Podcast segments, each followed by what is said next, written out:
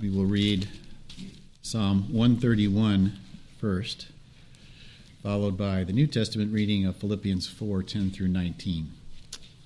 So let's consider, consider now together the inerrant and infallible Word of God. Psalm 131 O Lord, my heart is not lifted up, my eyes are not raised too high. I do not occupy myself with things too great and too marvelous for me. But I have calmed and quieted my soul, like a weaned child with its mother.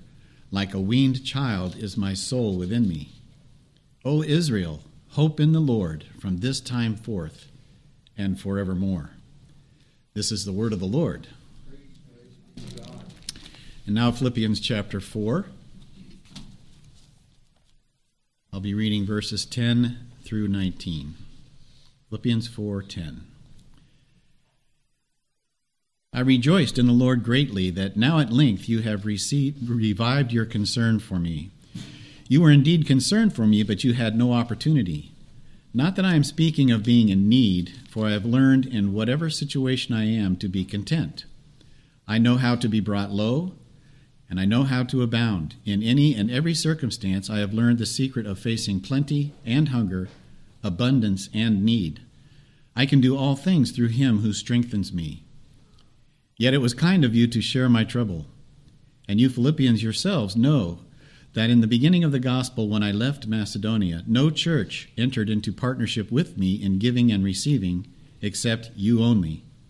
Even in Thessalonica, you sent me help for my needs once and again. Not that I seek the gift, but I seek the fruit that increases to your credit. I have received full payment and more.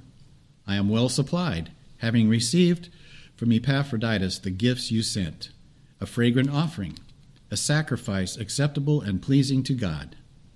And my God will supply every need of yours according to his riches in glory in Christ Jesus. This is the word of the Lord. Well, you have your Bibles open, Philippians, so turn back to chapter 1 and I want to read verses 12 through 18, where we will focus our attention. But these passages that have just been read will help us during the sermon. Verse 12 Now I want you to know, brethren, that my circumstances have turned out for the greater progress of the gospel, so that my imprisonment in the cause of Christ has become well known throughout the whole Praetorian Guard and to everyone else. And that most of the brethren, trusting in the Lord because of my imprisonment, have far more courage to speak or to preach the word of God without fear. Some, to be sure, are preaching Christ even from envy and strife, but also from good, those some also from goodwill. The latter do it out of love, knowing that I am appointed for the defense of the gospel. The former proclaimed Christ out of selfish ambition rather than from pure motives, thinking to cause me distress in my imprisonment. What then? Only that in every way, whether in pretense or in truth, Christ is proclaimed, and in this I rejoice. Yes, and I will rejoice. This is the word of the Lord. Now, you know, um, there's something that I think all of us love to do. And let me let me preface this. Some of the stuff in this sermon y'all really need. I really need. uh, this is a little. We need to hear something that's in this sermon. There's something in this sermon every one of us needs. This probably needs to be preached for about 10 weeks. But you're going to get one, hopefully, compact dose of it. So let me start over. We all are interested in our friends. If a friend goes on a vacation, we want to know where they're going, or when they get back, we want to know how it went. We want to know, did you get a souvenir? Used to be like, you know, souvenir hunter. please give me five dollars to get another souvenir, Dad. Please, please, please. Uh, we want to know what happened on the vacation. If somebody goes hunting, did you see a deer? Did you shoot a deer? Did you pull the trigger? Did you get some ducks? If a friend goes shopping, we want to know where they go. We want to know how it went. We want to know the places, the coffee they drank. Did you get, I mean, I just found out that you could get a med, medicine ball at Starbucks. I just told Steve that you can get a medicine ball at Starbucks if you don't feel good. Did you know that? Did, what did you do when you went shopping? How much money did you spend if you're a close friend? And so here's the Apostle Paul, and he's going to tell these friends of his in Philippi what's going on in his life. They want to know. They found out, you see, that their guy, Epaphroditus, they found out he was sick. They found out that he had almost died, and they want to know about him too. And so he's going to fill them in. He's going to tell them and fulfill and meet this curiosity they have about their apostle that they love so much. Now, he's already greeted them. He's already uh, given them praise, given praise to God in prayer for them. Remember, we've opened up the door of his prayer closet. We looked at him praising God, and he's praised God for how God is at work in them and how they remember him and then he's also petitioned the Lord for them, for their growth in love and for their complete uh, Christian character. So this, this time now he's going to continue. He's going to share with them his circumstances. And so t- today I want to look at two points the apostles' imprisonment, his imprisonment, and how his imprisonment has been for the advancement or the progress of the gospel. Notice there in verse 12, this is the apostles' imprisonment. He says, Now I want you to know, brethren, that my circumstances have turned out for the greater progress of the gospel. What are his circumstances? he's in a chain, or I should say, he's really in chains. He's chained to two men, two Roman guards, one on one side, one on the other. He is imprisoned. Well, what has happened to him? Well, in a word, what has happened to him for the greater progress of the gospel is this. I, I just hate to say it suffering.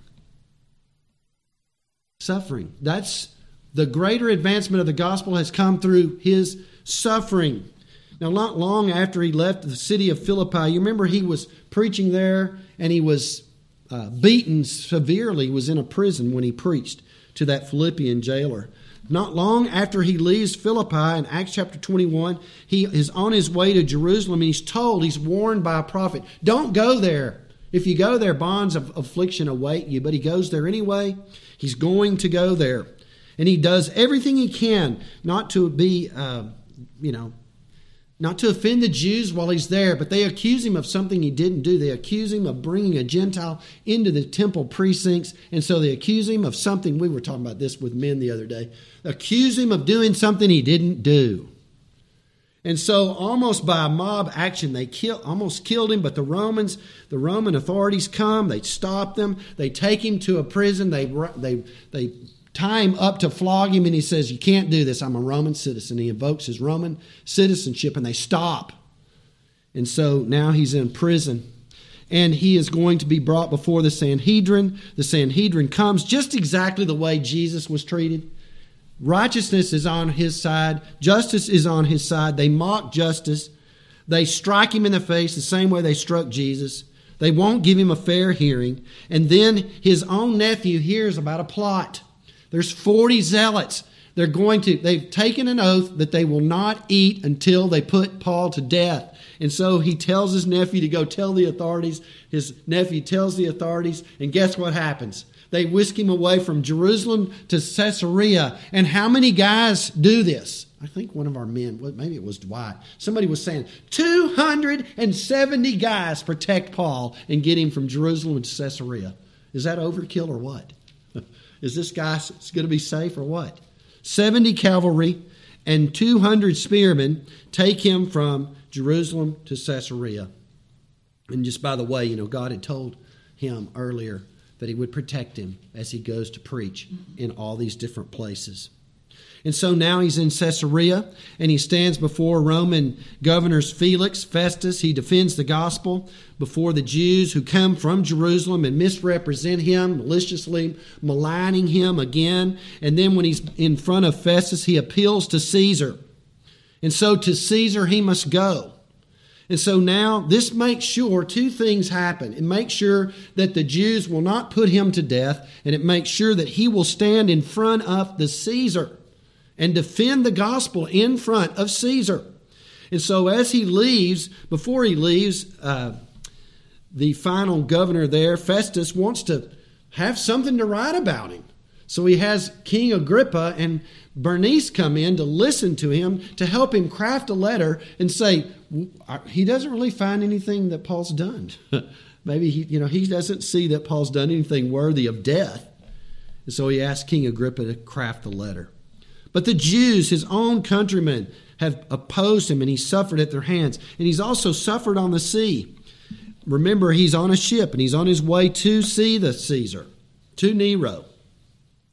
And he tells the soldiers and he tells the sailors that they will all be in a bad, bad storm, that the ship will be broken to pieces, but that they will survive and make it. And they do. They make it. Every single one of them. All of them lived. And so he arrives in Rome in one piece. There's no pomp, there's no circumstance. He's with other men. They're all chained. They're all on their way to a prison cell where they will be in a prison and they will be guarded by two Roman, crack Roman soldiers uh, as they await the emperor's verdict. You want to know what's going on in my life? Well, let me tell you. This, these are my circumstances. Here's the next question. This is what is happening to me. This is the apostle's attitude. What was his attitude? Verse 13, he says, My imprisonment in the cause of Christ. And then verse 16, he says this I am appointed for the defense of the gospel. Let me translate it this way I am put here. Why? I'm what? I'm put where? I'm put I'm put here for the cause of the gospel. So, day after day, the apostle is chained to two guards he never, snot, he never sobs. He never gives the details of the imprisonment. He never mentions the inconvenience. He never talks about the two men, one on one side, one on the other side. He never talks about the fact that everywhere he goes in that cell, he's lugging around chains. He's never talks about those guys looking at him, four eyes looking at him all the time. It, it seems to me that what he's done is he studied what's going on. These men have been put there for him. Listen to that. He, these, these guards have been put there for him. Who put them there? The emperor put them there.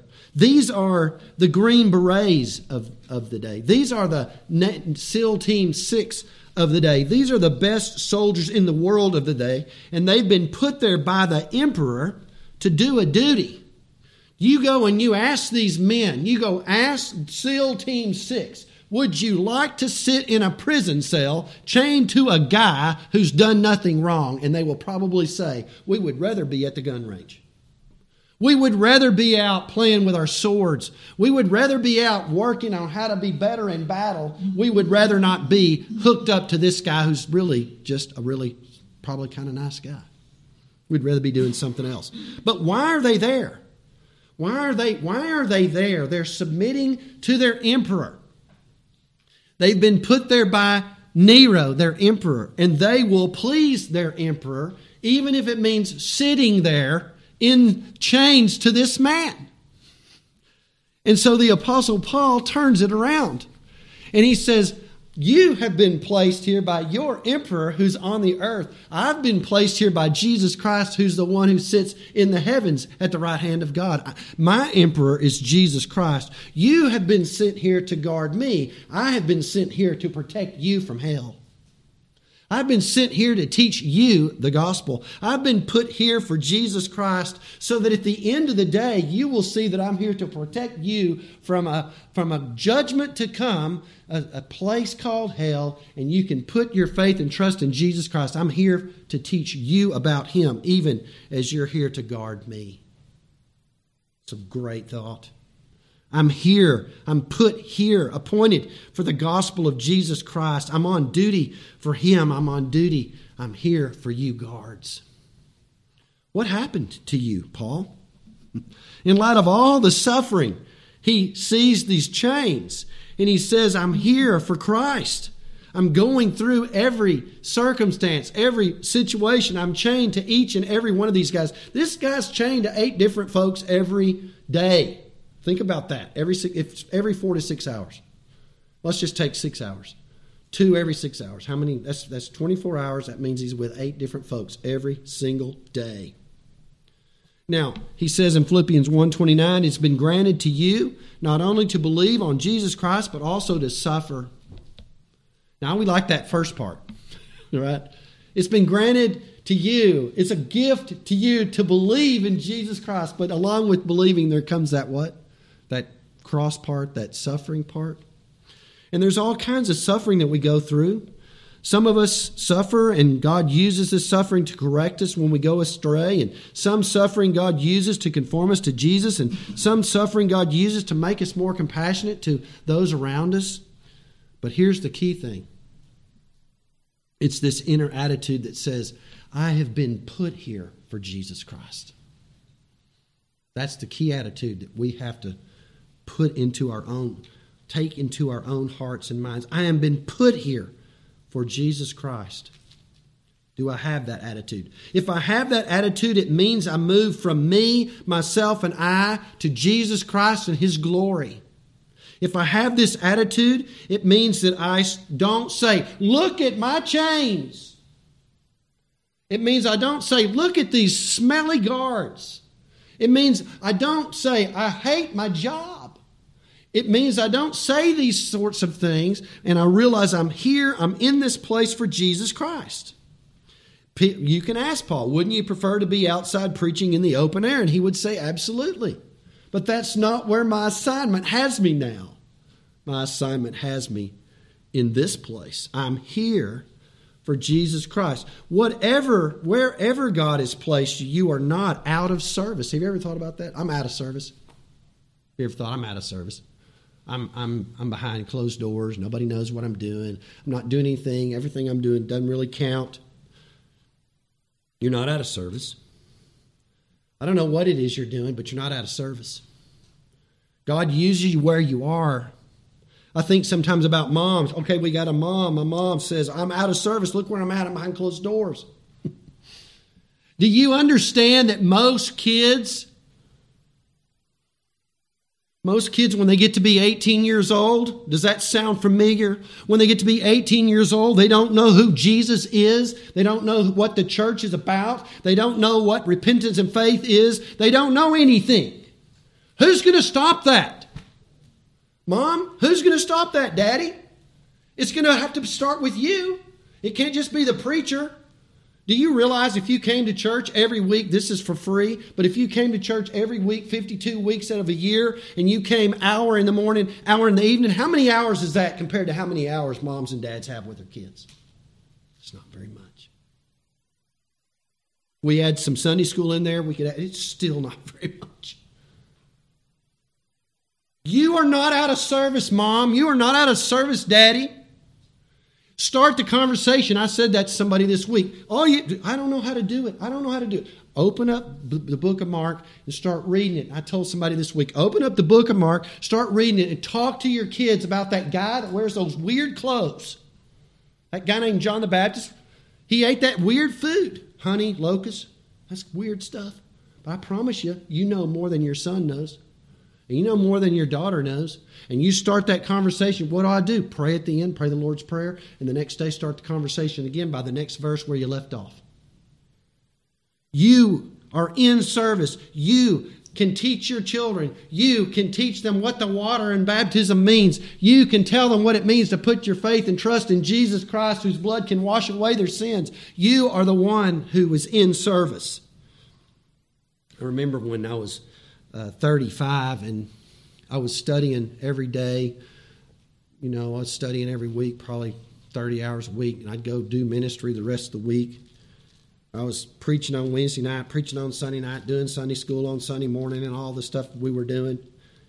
And I all of a sudden got got the reformed bug, and um, so I had this plan, and I was going to go work this plan. And my plan wasn't working working out the way I wanted it to.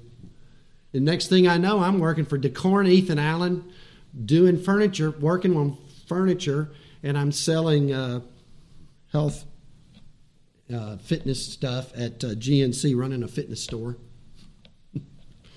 and I'm thinking to myself, surely you've lost your mind, God. Why in the world am I doing this? Why am I here? And I argued and I complained and I walked around with my chains and I rattled them and it shook them up.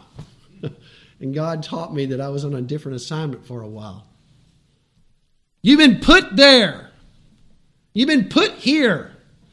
Put in the gym. Put in that particular place. You've been put there for the gospel of Jesus Christ. Maybe you are in chains right now. Maybe you're not happy about your job. Maybe you're not happy about your marriage. Maybe you've suffered grief and loss. Maybe you're de- dealing with pain of growing older. You stiff? Do you need Voltaren? You know? Maybe you look at Facebook and you think to yourself, man, my life is just not as good as that. Well, I'm going to tell you something. I want you to listen to me. Hurting is real. I'm not going to discount it at all, but I'm going to tell you the only way through it is this attitude that says, I've been put here. I've been appointed for this time, for this moment. I'm in this circumstance for Jesus Christ. This person right here doesn't need to be changed. She doesn't need to be changed. They don't need to be changed. I need to change my attitude. I need to say, I've been put here for this time, for this place. For me to live is Christ and to die is gain. These chains. And you and I, we're going to cry out, God, do you really care about me? I don't think you care about me. And He's going to say, You know what I do? He said, I do. He says, I do, for I am confident, verse 6 of this very thing, that God, who began a good work in you, he will perfect it until the day of Christ Jesus. Yes, I'm, I'm, I'm certain that God's not going to be deterred by you running around and looking at their wrist and hurting when there's those chains and making those chafing and all the other. His will's going to go work, be worked out in your life, even when you scream and cry out. He knows what he's doing with this pressure and suffering. He's not going to be deterred. Well, here's the next question How do I come by this inner attitude? here's the attitude I've been put in this particular place for Christ. I'm this age right now for Christ. I'm in this particular building right now. For how am I going to get that? Well, a lot of people don't we just think that people who do who who just seem to have it all together don't we just think that they ate a pill, silver bullet, poof, I got it. We just look at him. He's got it all together. No effort. No, it's not hard on him. It's not the case. Mr. Larson read in Philippians 4:11. He says, "For I have learned." I think your translation said secret. I've learned this secret, the secret of being content in all my circumstances.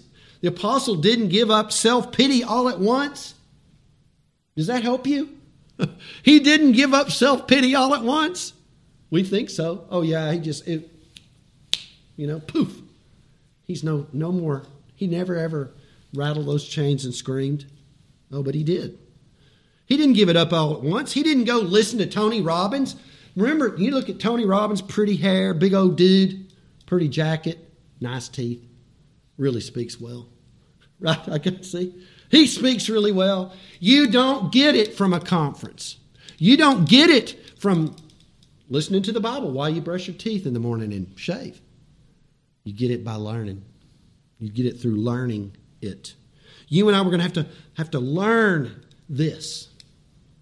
He's got these soldiers beside him. He learns to say, I'm here for them, just like the emperor's put them here for me. I'm put here. You and I, we need to say, grab ourselves around the neck and say, I'm put here for my wife. I'm put here for my husband. I'm put here for my kids. I'm put here to be a human resources person. I'm put here for my job. I'm put here for these people. How are we going to do it? How are we going to live and follow Christ and speak the words for Jesus wherever we're at? Well, it's going to be a process. In Psalm 131, the apostle, I mean, uh, David says this. He said, "I have, have stilled and quietened my soul like a weaned child on his mother's bosom." Now, you know we all love to see that, don't we?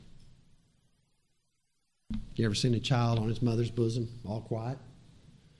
That is the end of a process. The process is weaning. That happened on here. The end of the process is the child is weaned. The child is quiet. The child is calm. The child's not pulling. The child's not crying. But the process is anything but quiet. Y'all with me? When the process is taking place. So, mama knows and daddy knows that liquid can't be the only thing a child has or the child won't mature. So, they stop just liquid only and they add solids. And so, what do we add? We add smashed up peas and smashed up carrots and smashed up bananas and all this stuff. We start using, doing these different things, the solids and the liquids, and the child begins to go crazy. Likes what he always gets, likes the, likes the uh, liquid all the time. But mama knows and daddy knows that they have to do both for the child to grow up. Now, this child doesn't get this cognitively, but we know that the child begins to realize that all her needs or all his needs are going to be met, and there that child is quiet and content. And this is the way it is with us. Do you writhe? Do you writhe when you suffer? Do you get loud sometimes? Do you scream? I'm lugging around these chains and I don't like it. I have a friend, and I've told my wife about this friend. She had cancer. Doctor went in and removed the cancer. Total success. But while this doctor was in surgery, she decided to do a few extra things, thinking that this would be the best. And when it was over, this gal, she hurts. She hurts. She has edema. She struggles with wearing these heavy duty uh, hoses. She cries out. She cries out, I want my body back. I'm angry at the doctor. I'm angry at you, God. And then you know what she does? she goes and worships. She goes and worships God in the morning, and she worships God in the evening, and she goes to Wednesday night prayer time, and she goes to the Bible studies. And then sometimes she writhes, and she cries out, and she tells God she hurts. And then she says, I'm in the right place. And then she says, I'm in the right, I'm at the right age. And then she says, I'm in the right job. Then she says, I know I need this message right now. This is how it is, isn't it? This is real stuff. We hurt. No moment someone has said will ever, this moment will never again be in this life, this moment that you have right now. It will never be again. Therefore, let something for Jesus be, be done in, in that moment. Do not let this suffering pass you by without honoring Jesus Christ. And yes, here we are, we're crying out, and then we come and we worship. The apostle tells the Philippians this is what he knows. This is what's happened to me. I'm in a chain, but I'm in a chain, and this is my attitude. I've been put here, and the gospel is going forward. Well, let's look at that for a second. The apostles' imprisonment and the advancement of the gospel. The word there in verse 12, it says, it, it, he uses the word for the greater progress. That means to advance, and those that word there means it's, a, it's about a bunch of pioneers who go cutting a path for an army to go through an area more quickly than they would if that group of guys wasn't out there doing the pioneering and, and doing the cutting. And the apostle knows when, use, when he uses this, this word progress, he knows that all those Philipp, uh, Philippian, Philippian Roman retirees from Rome, from the military, would know that word and when they would hear it connected to the gospel and how the gospel's going forward, even into the very heart of Rome, it would thrill these new believers in Jesus Christ. And so the gospel's going forward, and it has it goes forward inside and it goes forward outside. Let me show you what I mean. Inside. The gospel advances inside the prison. Look at verse 13. So that my imprisonment in the cause of Christ had become well known throughout the whole Praetorian Guard. This is in the prison. The Praetorian Guard, the whole Praetorian Guard. You know how many of them there were? Now, history tells us, all, the, all my commentaries tell me there were about 9,000 of these men. 9,000 Green Berets. 9,000 Navy, Navies. These were the best of the best. And these guys, they had they were respected, they got double pay, they had good pensions, and they had special duties. And one of those duties was to guard these fellows who were waiting to, to stand before the Caesar. And here's the Apostle Paul connected to them. Now, we don't think that probably he got connected to every, all 9,000, but he surely would have been connected to a lot of them. I want you to imagine with me what it would be like to be connected, chained to Paul. He's not miserable. He's not grumpy. He's not complaining. And if he does complain, he, he repents of it, right? he's, he's there with these fellows He's telling you that as you're there with him, that uh, he hasn't killed anybody. He's there for Christ. He tells you that he knows you're there for him, and he tells you that he knows he's there for you. He talks to you about faith in Christ. He talks to you about righteousness and self control and judgment. He writes all his letters, and you have to listen, watch him write. He talks to all his friends, and you have to listen to him talk to all those people who come to minister to him you hear everything, you see everything, you read everything, and the gospel begins to penetrate into Caesar's own Praetorian guards. Calvin uses the word famous when it comes to the word well known. Famous among these crack soldiers. Famous among these men. And then he makes another statement. It's also the gospel advances inside the palace, not just with these Praetorian guards, but inside the palace. Look at verse 13. It has become well known or famous throughout the whole Praetorian guard and to everyone else. Who's everyone else? This is the palace uh, staff. This is all the people who are dealing underneath Nero's nose, if you will, doing all that business that takes place in the palace. He comes, they, they all find out, I'm not here for a violent crime, but I'm here for Christ. And a little later, if you go read chapter 4, verse 22, he says, Greetings comes to you from Caesar's household as well. So we've got Praetorian guards being infected with the gospel. We've got palace staff being infected with the gospel. And we've got people in Nero's own household greeting the people in Philippi. What is going on here?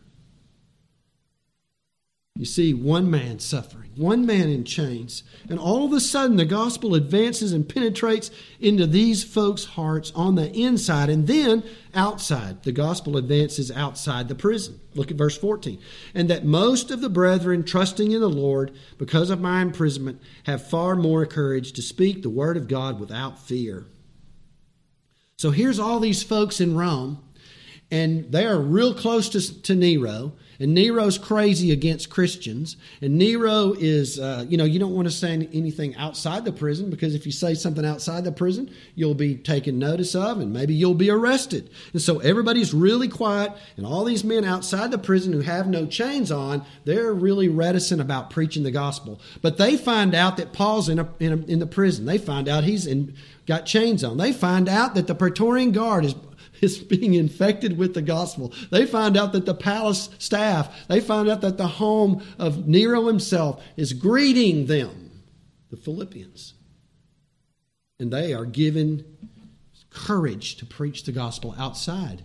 They're going to do what Paul can't do on the inside. They have no chains on. They can go out with more courage and preach the gospel of Jesus Christ. My chains have prodded others to pick up the slack and to preach to these people where I simply cannot. And he rejoices.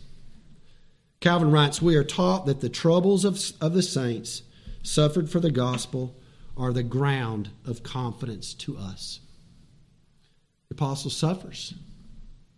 The apostle's carrying his cross. The apostle is hurting. And if this is all we ever heard, we would be discouraged. But that's not all we hear. Because what we do hear also is that Jesus is triumphing. We do hear that the gospel is going forward. into all the inner parts of the kingdom as well as outside Rome, in Rome itself. Try to eradicate Christianity, and it cannot be done. It will grow. It will grow as it's persecuted. But where is the launch pad for this advancement? Chains, suffering, being where I'm at, maybe not liking where I'm at. Do you see the kingdom of God advancing? Do you see the kingdom of God advancing as one man? One man is in a prison cell. And look what's happening. 9,000 guys, maybe not all. Okay, okay, commentators tell me not, not maybe all, but a lot. Eight new guys every day. He's been in the prison for four years when he writes this. You go figure out how many folks have been through this guy. Look at what's going on in the staff. Look at what's going on in the home. Look at all these guys preaching the gospel. Do you see the kingdom of God where you are? Let me tell you a story, and I'm going to bring this back up because I know all of us know it. We just read it a few weeks ago. I think uh, I think Mr. Moore read this about Naaman, 2 Kings chapter 5. You remember Naaman? There's Naaman. He's out there. He's Mr. General of the Arameans. And Naaman goes and he has a victory over Israel. And he brings back a little girl. A little girl comes back out of Israel into his house. And she's given to his wife, Mrs. Naaman. Let's call her Mrs. Naaman. And uh, that's her little servant now. So, well, this little girl's taken out of her town. This girl, little girl's taken from her family. This little girl is in this foreign place, but evidently she's a tender person. She has every reason to growl. She has every reason to be mad. She has every reason to think, why am I here? I don't want to be here. I don't want to serve these people. But when she finds out that her master has leprosy, she goes and says, If my master would just go over to see the man of God, he could be healed. Do you see the kingdom of God there? She was put there. She's not mad. I'm sure she might have gotten her prayer closet and said, You know, I don't want to be here anymore. We all say stuff like that, don't we? Do you see the kingdom of God in Naaman's house? Do you see the kingdom of God in prison? Do you see the kingdom of God in your workplace? You're there. The movies won't talk about the kingdom of God. The news won't talk about the kingdom of God. Have you ever heard it on any of these newscasts? It's not on Fox. Right? It's not even on Fox. But the kingdom of God is working.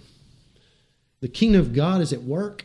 It's at work in Naaman's house. It's at work in prisons. It's at work in offices. It's at work in homes. And Jesus Christ is this gospel is going forward. Tell your friends, don't be afraid. Ultimately, this all starts with Jesus suffering on the cross, doesn't it? And Jesus goes to the cross, and now he's crowned, and there's this glory and honor that he has, and you and I can serve him. And you and I are to say, I am in this chain for Christ.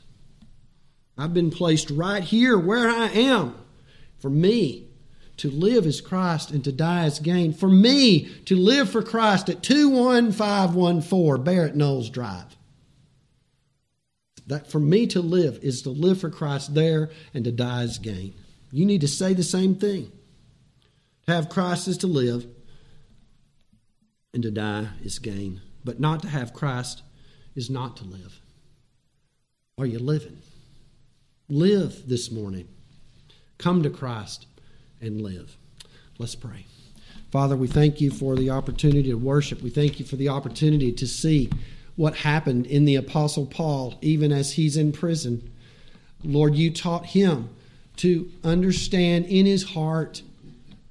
Sure, sure, he complained. We know he was human, and we know he had to learn to say this.